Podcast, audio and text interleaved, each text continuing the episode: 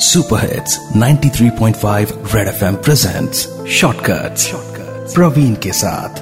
ये है बड़े वाले छोटे किस्से। छोटे किस्से। ये आ, मेरी कहानी है यानी राहुल की। घर पे टीवी नहीं था तो दूसरों के घर पे जाकर क्रिकेट देखा करता था। जुनून या पागलपन कहिए उन सारी हदों को पार कर चुका था मैं सिर्फ़ और सिर्फ़ क्रिकेट के लिए। बचपन से ही मैं खुद के अंदर राहुल द्रविड़ को ही देखा करता था। दिन रात एक करके मैंने पसीना बहाया। पढ़ाई और क्रिकेट के बीच मैंने क्रिकेट को ज़्यादा इंपॉर्टेंस दी। और इसको लेकर घर पे अक्सर डांट भी पड़ती थी कब उतरेगा तेरे सर से ये क्रिकेट का भूत? मेरा सपना था कि मैं एक दिन इंडिया के लिए खेलूं।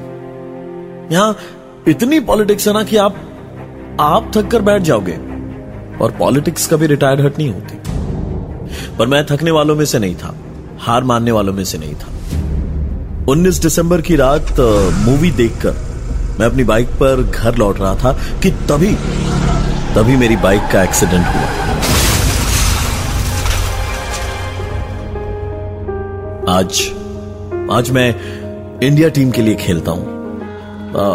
And yes you can wish me luck क्योंकि आज ब्लाइंड वर्ल्ड कप का फाइनल है। और हाँ uh, वो जो एक्सीडेंट था ना, उसमें मैंने आँखें खोई थी, पर अपना हौसला नहीं।